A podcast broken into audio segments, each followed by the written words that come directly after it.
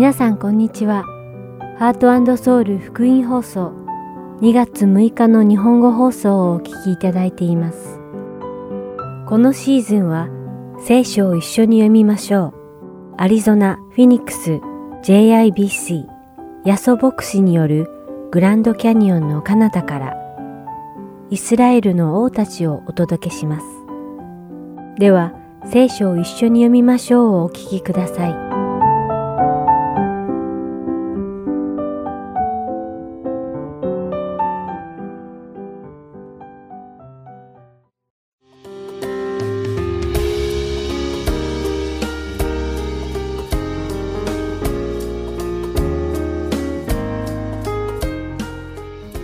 皆さんこんにちは。聖書を一緒に読みましょうのお時間です。お相手はダイヤモンド優子がお送りします。さて皆さんは、清いとはどういう意味かご存知ですか？清いとは、汚れていなくて清潔であること、きれいであることを意味します。では、どうしたらきれいになりますか？そうです。掃除や手入れをするときれいになります。汚れた器を拭くときれいになりますし、汚れた服や体も洗うときれいになりますね。では、私たちの魂はどうでしょうか？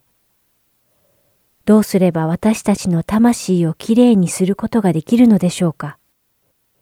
ヨハネの手紙第一の一章の九節にはこのように書かれています。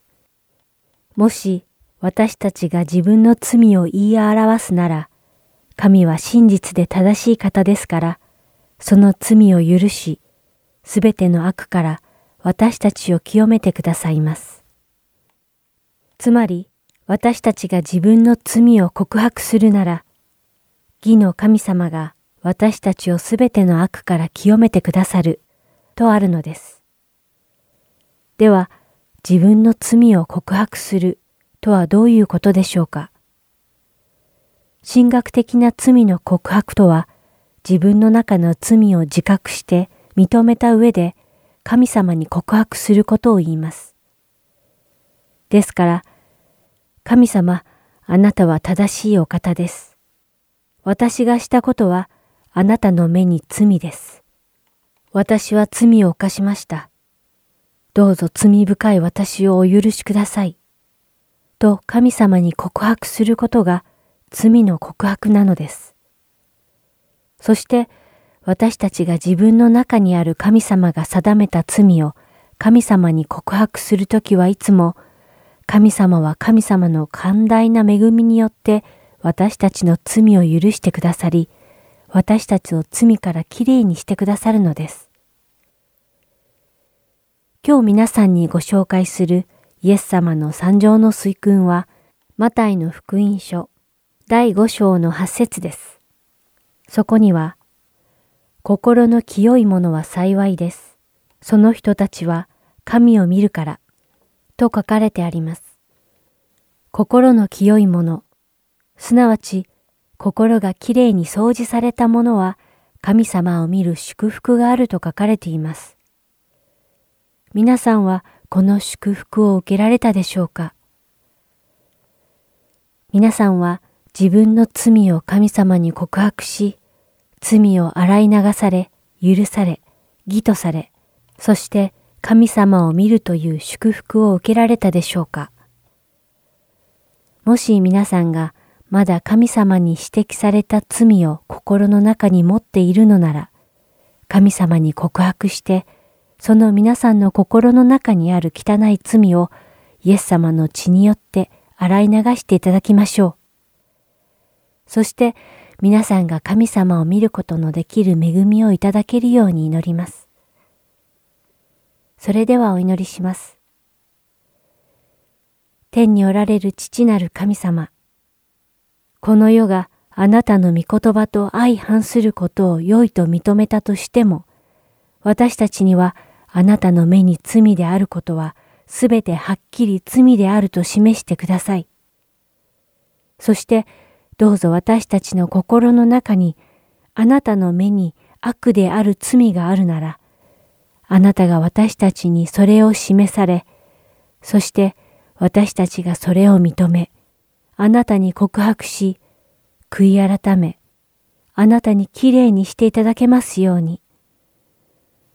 私たちはあなたを見る祝福を得るために心が清くありたいのです。イエス・キリストの皆によってお祈りします。アーメン。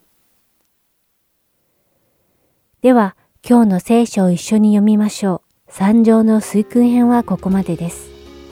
お聴きくださりありがとうございました。また来週お会いしましょう。お相手はダイヤモンド優子でした。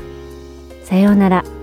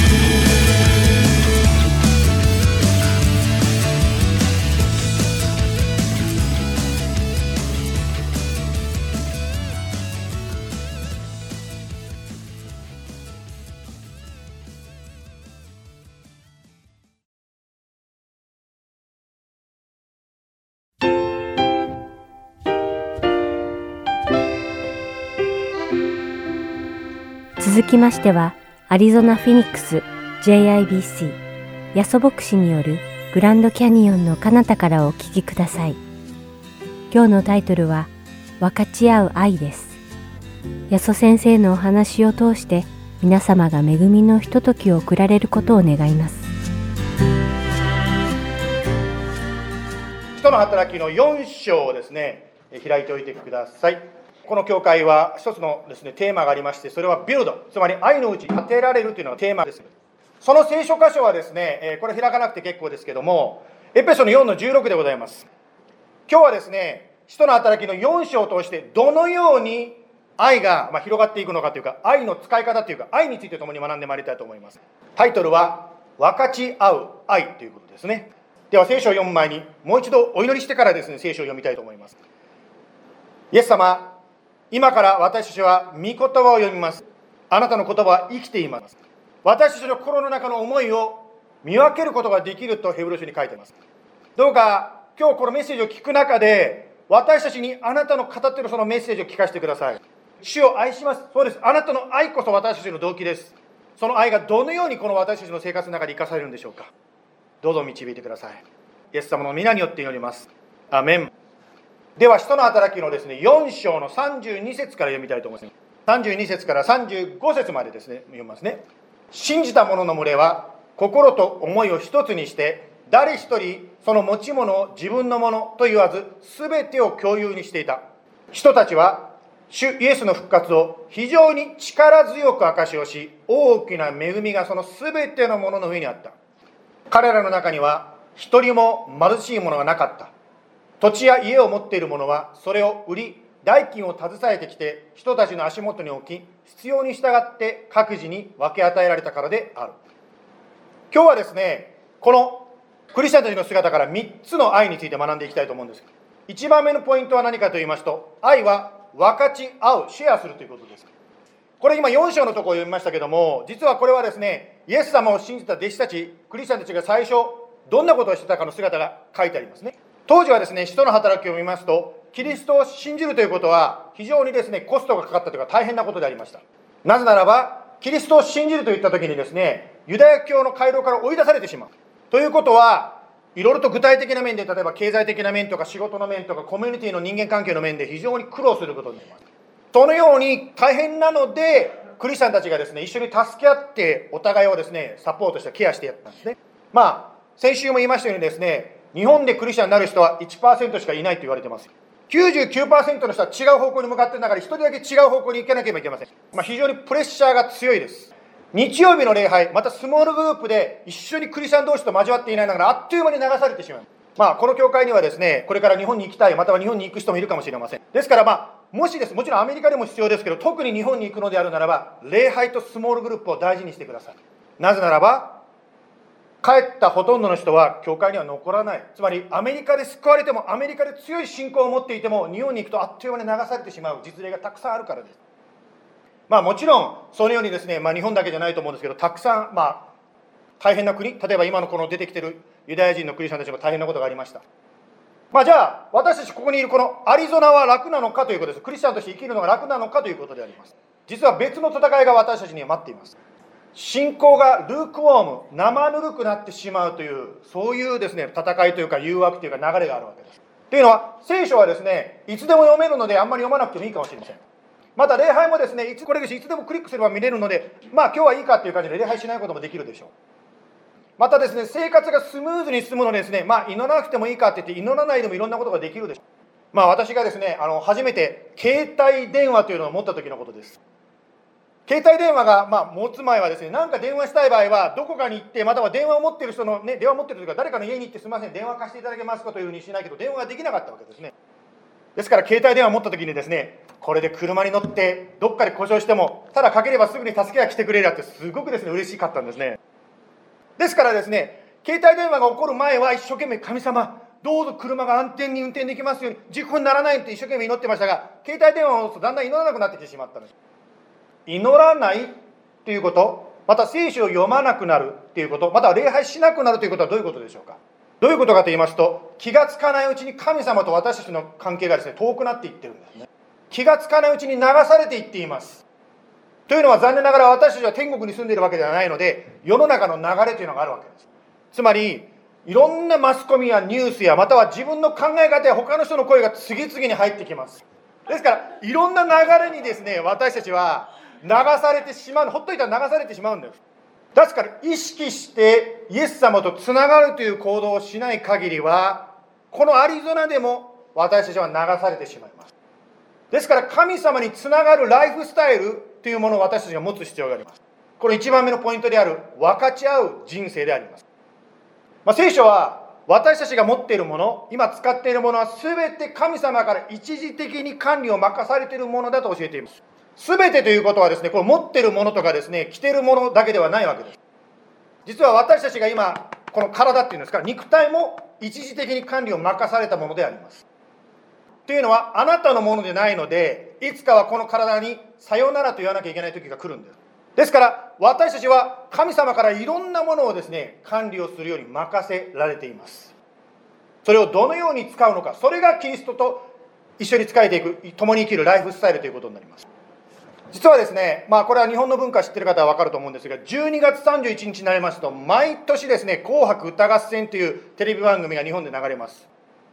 アメリカに例えて言うならば、このプログラムに出ることができる、ここで歌うことができるということは、まるでスーパーボールのチームに選ばれたぐらいの名誉があるわけです。で、まあ、これは2020年の姿ですけど、去年の31日の時ですけども、いろんなチームが、新しいチームが出ましたが、一つのチームがとても話題になりました。そのグループはですね、初出場でありました。どんなグループかと言いますとですね、韓国の芸能人が日本でオーディションをしてですね、まあ、オーディションの中でですね、人を選んで、そので結成したチームが初出場したんですね。申し込みした人は1万人、そして9人に絞られていったんです。まあ、ちょっと私がこれに興味があったのは、実はですね、アメリカに住んでる1人の、まあ私たちこの教会に来てるような感じですけども、アメリカ人のご主人と日本人の奥さんの子供がこの9人のうちに1人選ばれたんですよね。そういう意味でなんかすごく私は身近な感じがしたんです。で、この1万人がだんだん数が減っていって9人になるところ、リアリティショーのテレビにしてんですね。まあその中でですね、まあ、最後の場面のトップの9人を選ぶときに彼が登場してくるわけです。まあ彼はですね非常にこう出る人たちに対してあなたがプロで成功するにはこのようにしたらいいですよって言ってですねこう励ましの言葉っていうんですか非常にこうちょっと厳しいかなと思うような言葉も語りました。それはですねやはり彼は言ってたのは本当にあなたには素晴らしいものがあるからそこを伸ばしなさいというふうにで一人一人のこの出た人たちの良さを見つけてこれもすごいと思うんですけど良さを見つけてそれを励ましていったんです。まあ今ですね韓国の音楽、まあ、k p o p というふうに一般的に言いますけども BTS とかね韓国の音楽というのは本当に今世界中ですごく人気が出てますね。その中でですねやはりこう彼の姿からもですねなんでこれだけ k p o p が世界で用いられるのかなっていうのをなんか感じました。非常に厳しいプロ意識がそこにありました。というのはオーディションに来てて彼が見てですねこの人は将来芸能界ではちょっと大変だと思うならばあなたは向いてないとはっきり言うんですね。非常にきついけどもでも反面を繰り返して言うならばいくらですねその向いてない人が頑張ってもその後苦労すると分かってるからこそあらかじめ向いてないとこう言うわけです。なんでこの韓国人の芸能人の話をよくしてるんでしょう私は。YouTube の見過ぎと言われるかもしれませんが。彼はまあ、韓国人のねシンガーまたアクターとして韓国ですごく用いられてたようであります。ところが離婚を経験するんです。その苦しみの中で彼は人生がどうやって生きていったらいいかといっていろんなことを探し始めました。そして最終的にイエス様と出会ったんです。そして彼が彼のプロフェッションつまり仕事でですね k p o p 界つまり韓国の音楽シーンをリードする人に変えられていきました。そして先ほどの「紅白歌合戦」という日本のトップの音楽沼で、まあ、神様がそこまで持ち上げてくれたわけですね。何が言いたいかと言いますと神様は彼にそういったエンターテインメントの世界でベストを尽くすように輝くように能力を与えてくれたわけです。そして彼はそれを精一杯生かしていってるわけですまた彼はですねそういうふうに仕事でも頑張るだけではなくてイエス様のことを使えるだけじゃなくって教会でもですね聖書を教える教師になって主に仕えてるそうです。私たちは一人一人ですね神様から与えられたものがあります。それを分け与えるわけです。まあもちろんある方は言うでしょう。私はそんな k p o p のシンガーでみんなの前で有名になるような人ではない。しかしあなたには能力があります。実はこの礼拝2回目の礼拝ですけど1回目の礼拝の時はそれ礼拝中にピーピーピーピーブーブーブーブーってですね横でですね警報器が鳴り出したんですね。そこでですね、まあ、実は何があったかというとある方が鍵をですね車に入れたままでドアを閉めてしまったんですね。それで、まあ、トリプル A というかね呼んでねあのそれをやったわけですけど。まあそれをするときにどうしてもねピーピープープーになっちゃったわけですけど。でもですね本当にその方が言ったらほとんどバレてしまうかもしれませんがステージに行って本人は何もできなかったわけです。ですから教会の方がですねその方の代わりにそのピーピープープーをですね本当に助けるために言ってくださったんです。言いたいことはちょっとしたことかもしれません。しかしステージでですねドラムを叩いてる人でもほとんどバレてますね。ドラムを叩いてる人にとってみれば誰かが代わりに言ってくれることはどれだけ助けになったでしょうか。まあ小さなことに見えるかもしれませんが自分の持っているものを捧げるということがどれだけ今の時代大事だかというところです。例えば皆さんですね初めてどっかの教会に行ったとしましょう。ほとんどよくあるケースはですね時間通りに来る人はゲストの人だそうです。ゲストの人は時間が何時だと思うから早めに来ます。でも教会にすでに長い間来てる人がですねそういう人たちが来ててもこう気がつかないでこうやって横で喋ってるんですよね。そんな時にですよもしあなたがあ新しい人が来た声かけてあげようとするならばその人にとってどれだけ励ましになるでしょう。私が前行った教会はですねたこ焼きのおばちゃんがいたんですよ。それはですねどういうことかというとですねその方はですね受付をいつもですねうろうろしてるんです。もう新しい人が来たらですね「ああよく来てくださいましたああ」って言うんですね。たこ焼き食べに来ないと言ってですねたこ焼きにですね誘うんです。ねまあ、それはその方の賜物だったと思うんですけどもう友達作りが大好き。そしてたこ焼きを焼きながらで焼いてる間時間かかるのでね焼きながらいろんな話をしてですねその方とね本当にイエス様の愛をシェアする人がいる。そのように一人一人に神様が特別な賜物能力与えてくださっています。そのように私たちはシェアするわけです。愛は分かち合うわけです。はいこれが1番目のポイントですね。2番目のポイントを学びたいと思います。はい、えー、使徒の働きの5章の1節と2節を読みます。ところがアナニアは妻のサッピラと共にその持ち物を売り妻も承知の上で代金の一部を残しておき残りの部分を持ってきて人たちの足元に置いた。ここでアナニアという人が出てきて自分の土地を売ったんですけども売った一部を残しておいて全部を持ってきてですねこれが全てですというふうに嘘をついちゃったわけです。まあ、このこの後の聖書箇所を読めば分かると思うんですけど別に一部を残しておることが悪かったというのではなくって全部の絵に見せかけたところが実は問題だったわけです。つまり偽物の愛というのがここにありました。2番目のポイントは何かと言いますと愛は本物によって愛するということです見せかけではなくて本物の愛を求めましょうという。アナニアが示した偽物の愛というのはどんなものだったでしょうか。それは神様よりも人の前に、まあ、人の目を気にするタイプの愛でした。神をインプレスするんじゃなくて人をインプレスしようとした愛でありました、まあ、今ですねまあ、コロナの問題もあるし、ステイアットホームとかいろいろありますから、どうしてもこうソーシャルメディアでなければ自分の意見を発言しにくい、まあ、時代ですよね。まあ、その分ですね、ソーシャルメディアの一言で人間関係が壊れてしまったり、仕事を失ってしまうというケースがあります。なぜですね、あなたはそのソーシャルメディアで何か一言言いたいんですか？または、なぜあなたはみんなの前で何かを発言したいんですか？その動機は一体何でしょうか？まあ、実はですね、あのある方にはシェアしたんですけども、まあ、ソーシャルメディアでどのようにして仕事を失わないかというですね、まあ、そういうティップがブログに載ってましたからそれを読んだ時にそういうことが書いてあったんです。そのまあ専門家というかグールーと言われる人が言ってたのはシェアする前に一呼吸置くというかちょっと待ちなさいというその人言ってました。そこでクリスチャンとして考えたいのはポーズしてる時のあなたの気持ちってどんな気持ちそれを通して私たちのうちにある気がつかなかった自分の姿に気づかされることがあります。私はソーシャルメディアしないから今の話関係ないと思うかもしれませんがしかし言いたいことはこういうことなんですね。誰しも誰かって一言言いたい。何か喋りたいということがあると思います。なぜそれをシェアしたいんですか？もしそのあなたの気持ちの動機が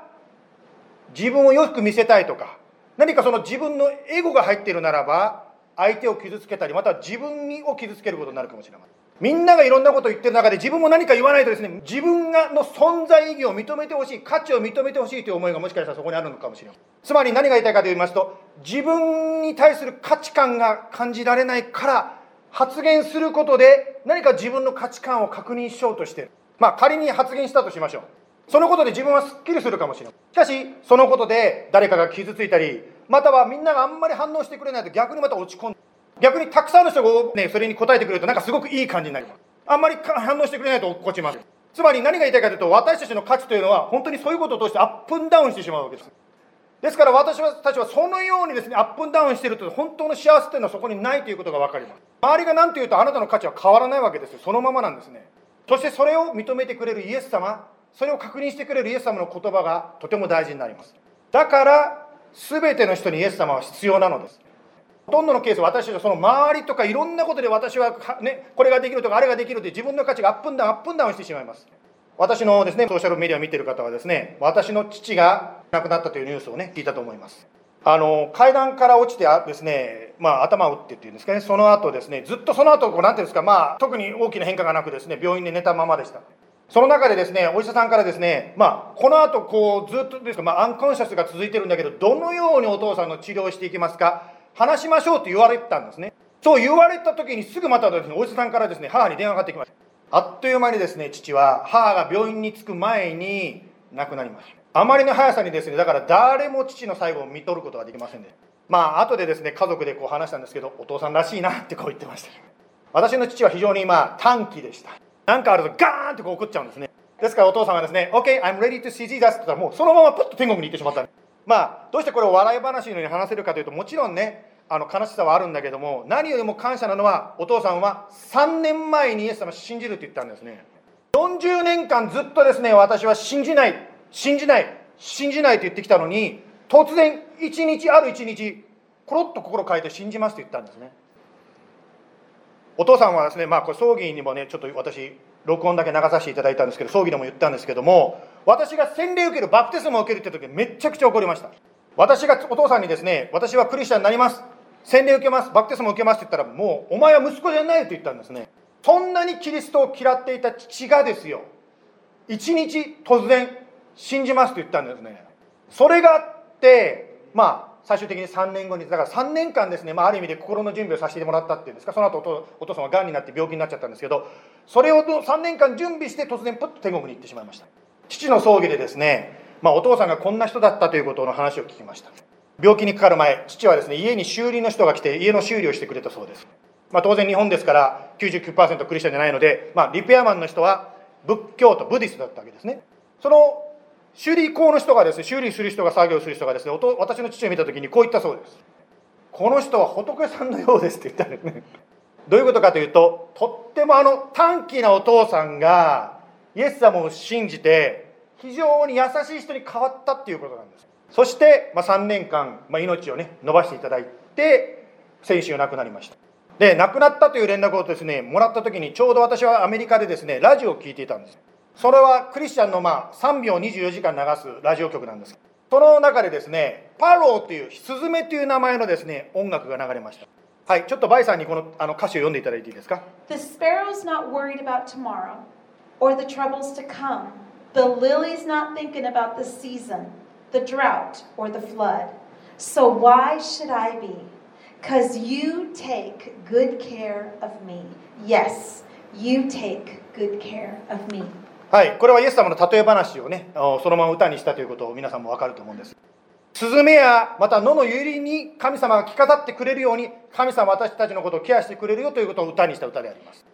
ちょうどお父さんが亡くなったという連絡をもらった時にこの曲が私の耳にな、ね、ラジオから流れてたんです。これを聞いた時に私はあることを考えました。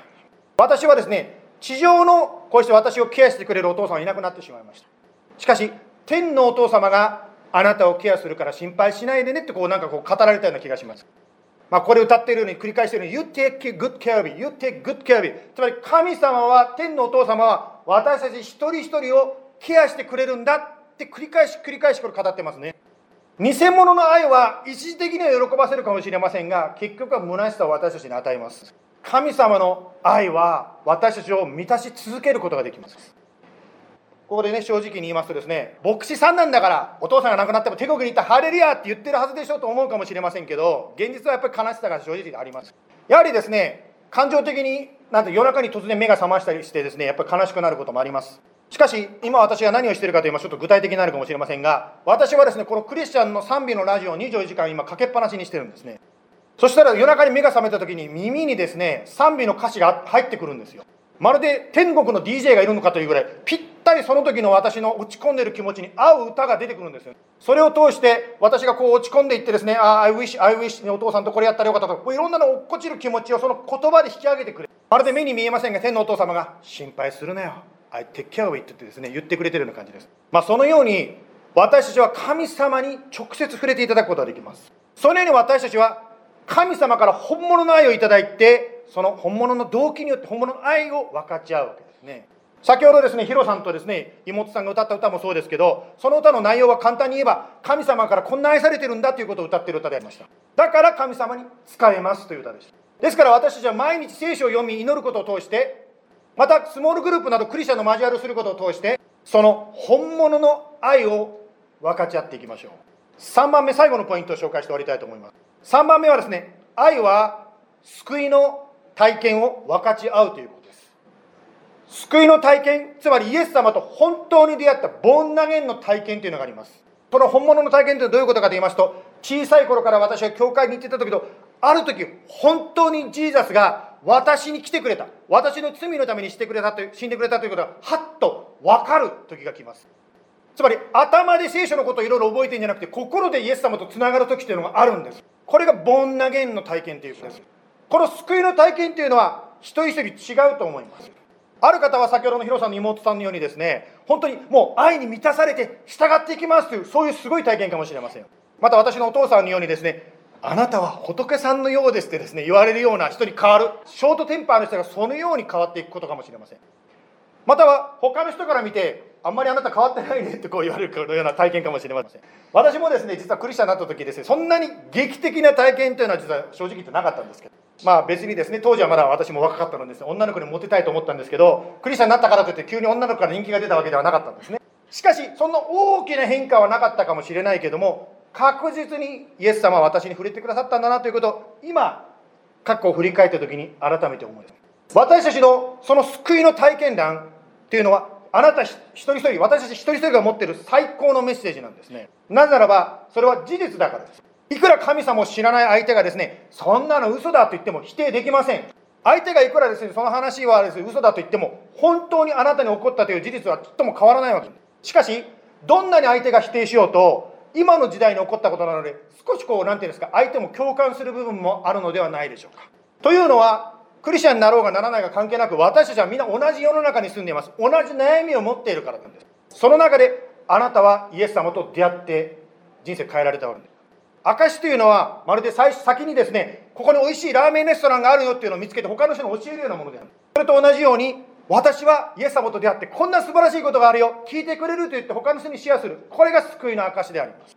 はい。今日はですね実は愛さんに頼んでですね愛さんがどのようにしてイエス様と出会ったのか2分間で喋ってもらうようにですね宿題を出しまして。はい。じゃあ愛さん2分であのシェアねよろしくお願いいたします。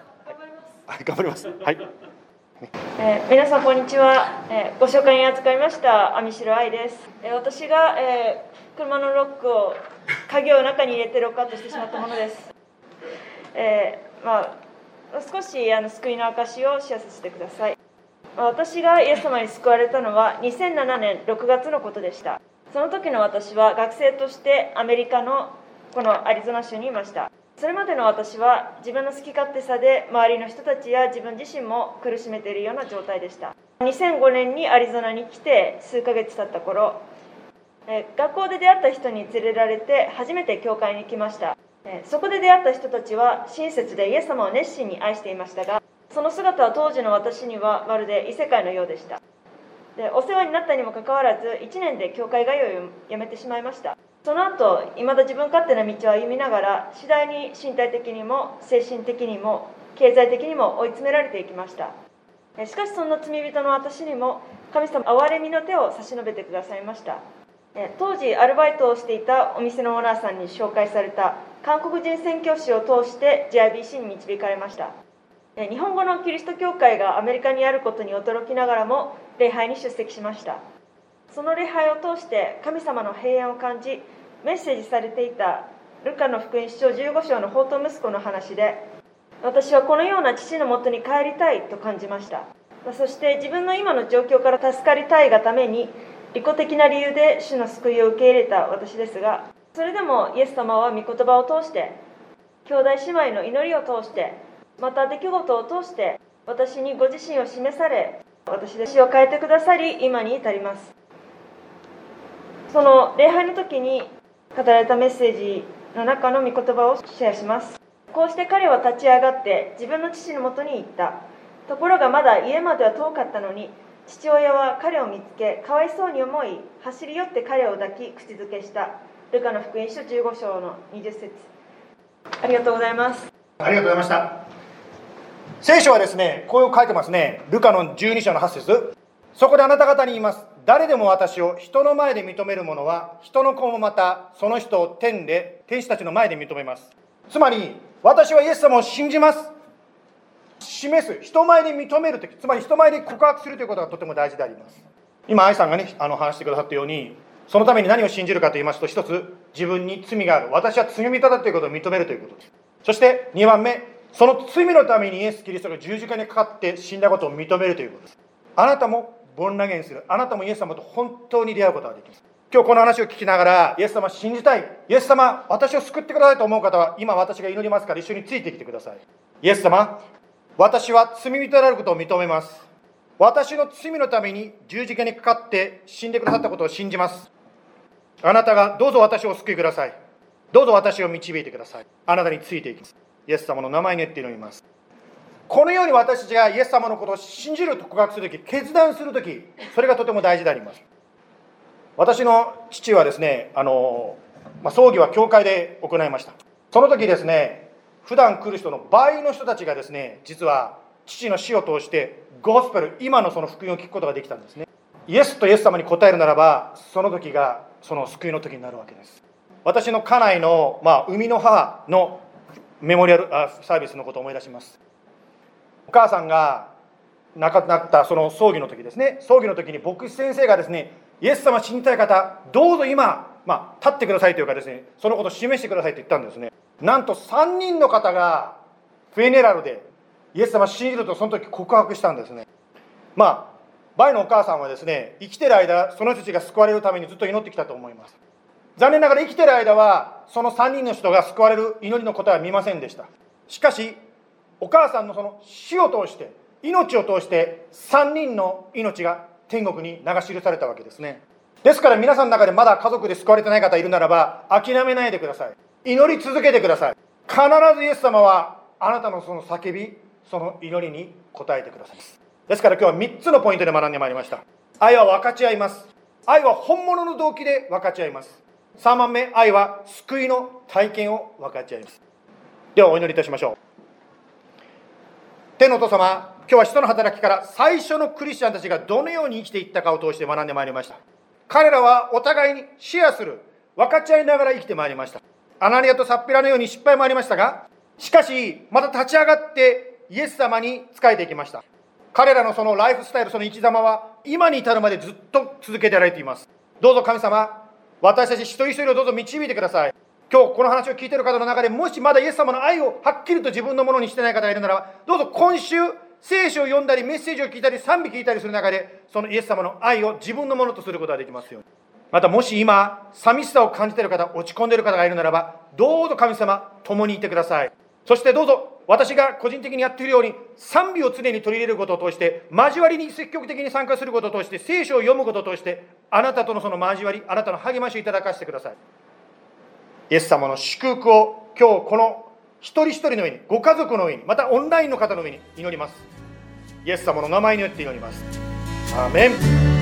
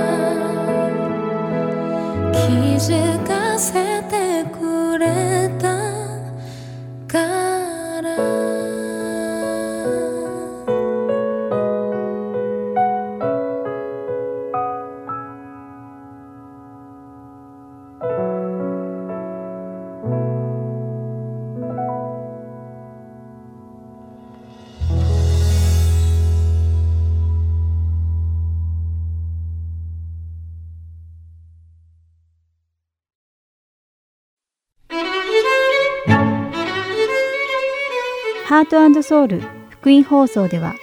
日本語放送だけでなく英語によるキッズプログラムも毎週放送しています。お子様にぜひ福音に親しんでほしいとご希望の方には無料 CD を送付しておりますので CD ご希望の方はハートソウルオフィス602-866-8999までお電話をいただくかハートソウル org at gmail.com heartandseoul.org at gmail.com までメールにてお知らせください。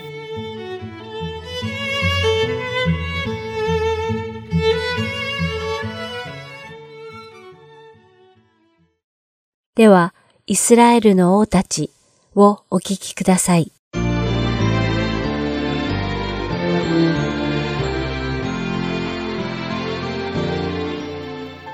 皆さんこんにちは。イスラエルの王たちの時間です。お相手は横山勝です。先週まで数週間にわたって北イスラエル王国のアハブ王について学びました。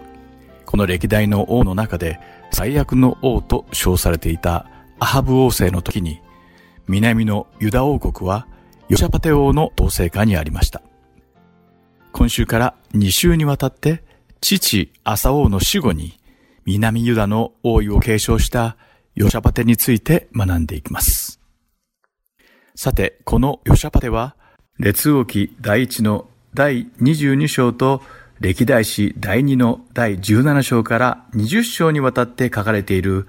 数少ない良い王として評価されている南ユダの王のうちの一人です。聖書には、ヨシャパテ王がダビデの道を歩んだので、主が共におられたと記されています。ではここで歴代史第2の第17章の3節から5節を読んでみましょう。主はヨシャバテと共におられた。彼がその先祖ダビデの最初の道に歩んで、バールに求めず、その父の神に求め、その命令に従って歩み、イスラエルの仕業に習わなかったからである。そこで主は王国を彼の手によって確立された。ユダの人々は皆、ヨシャバテに贈り物を捧げた。彼には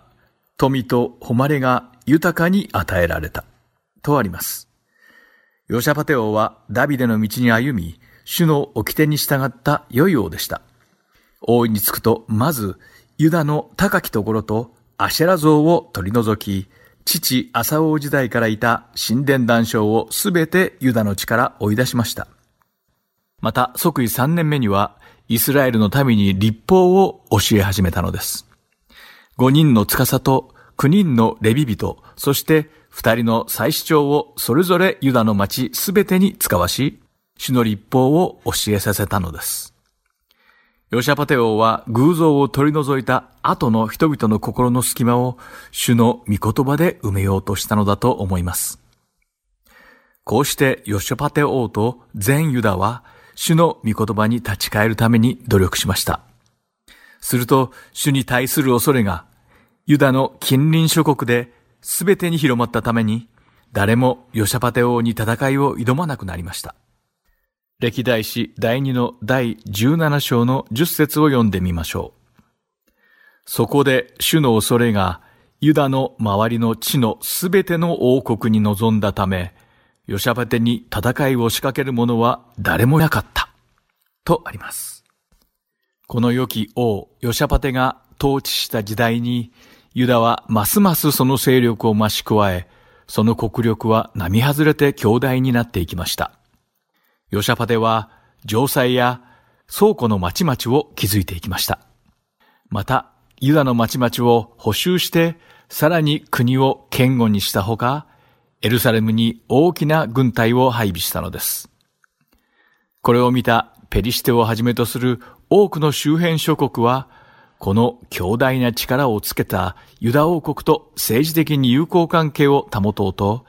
ヨシャパテ王に貢ぎ物を捧げるようになりました。しかし、正しい行いを心がけていたヨシャパテ王にも失敗はありました。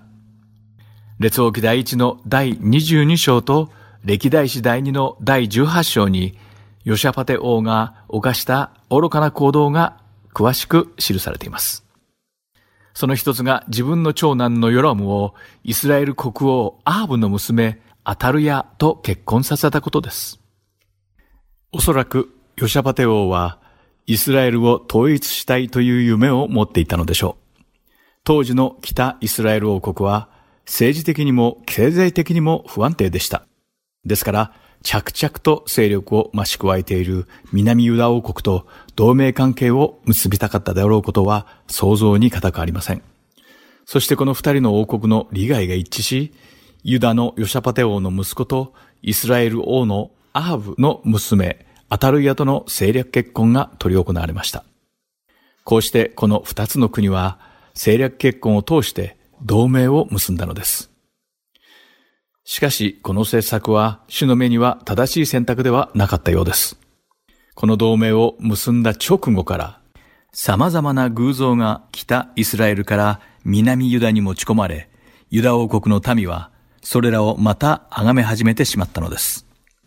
また、ヨシャバテの第一王子、ヨラムが嫁としてめとったアタルヤが、ヨシャバテの子孫たちを殺害してしまうという悲惨な事件が起きてしまったのです。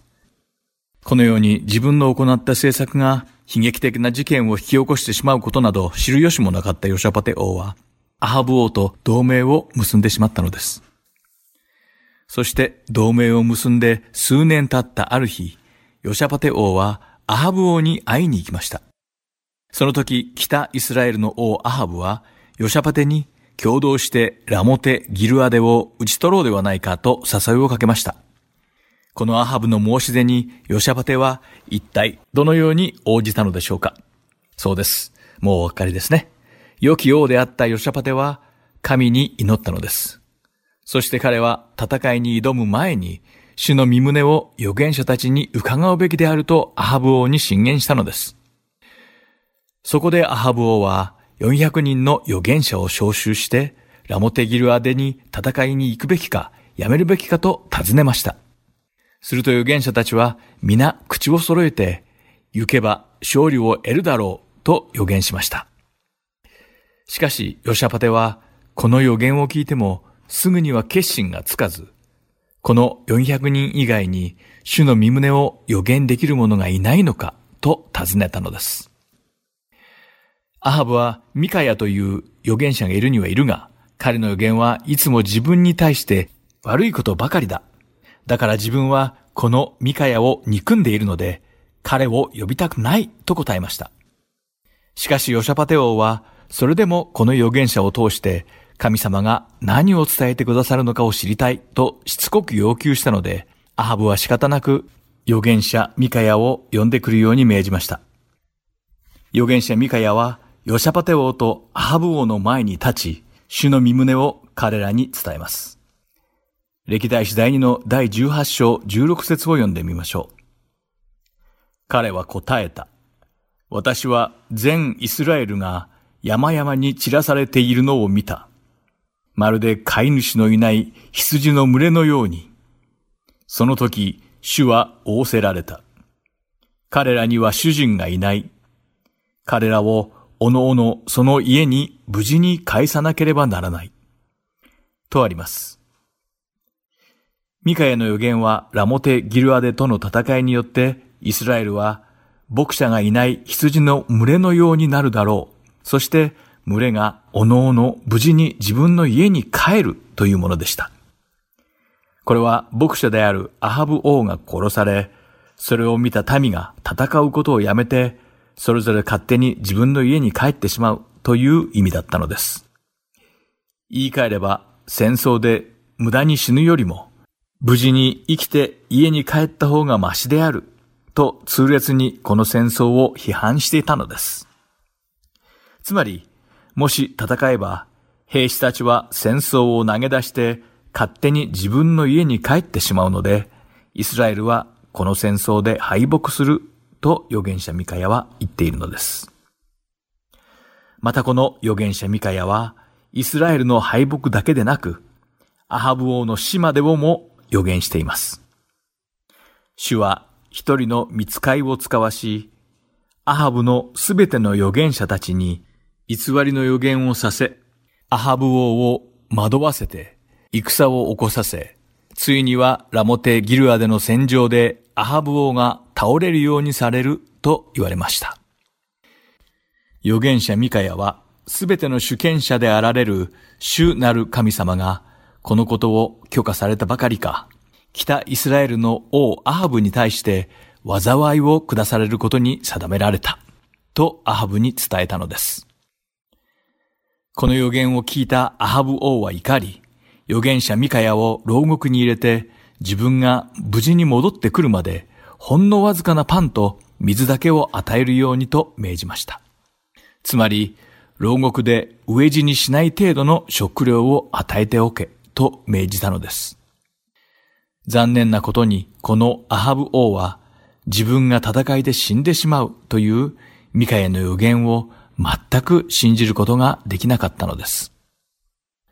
さて、この一部始終を見ていたヨシャパテ王は一体どのような決断を下したのでしょうか。残念なことにヨシャパテも預言者ミカエの預言にはあまり注意を払わず、その深い意味に思いを巡らすことさえしなかったのです。そして、偽りの預言に騙されたアハブとヨシャパテは、ラモテギルアデに攻め上っていきます。そしてこの時、ずる賢いアハブ王は、自分が王だと敵から悟られないように変装し、ヨシャパテには普通の往復を着させて戦いに臨んだのです。さて、なんだか盛り上がってきた一番いいところで、今週もまた時間が来てしまいました。ミカヤの予言に逆らって戦争に赴いた二人の王の前には、一体どんな運命が待ち受けているのでしょうか。この続きはまた次回お話しすることにしましょう。今日もイスラエルの王たちにお付き合いいただきありがとうございました。ではまた来週お会いしましょう。お相手は横山まさるでした。さようなら。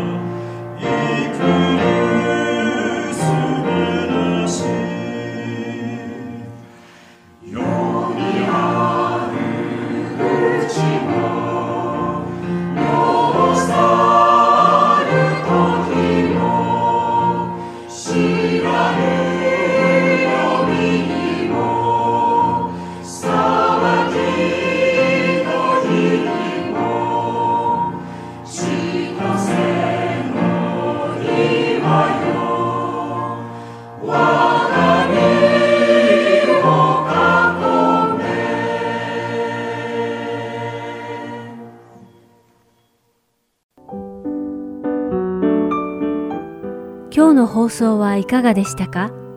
最後までお付き合いくださりありがとうございました。また来週お会いしましょう。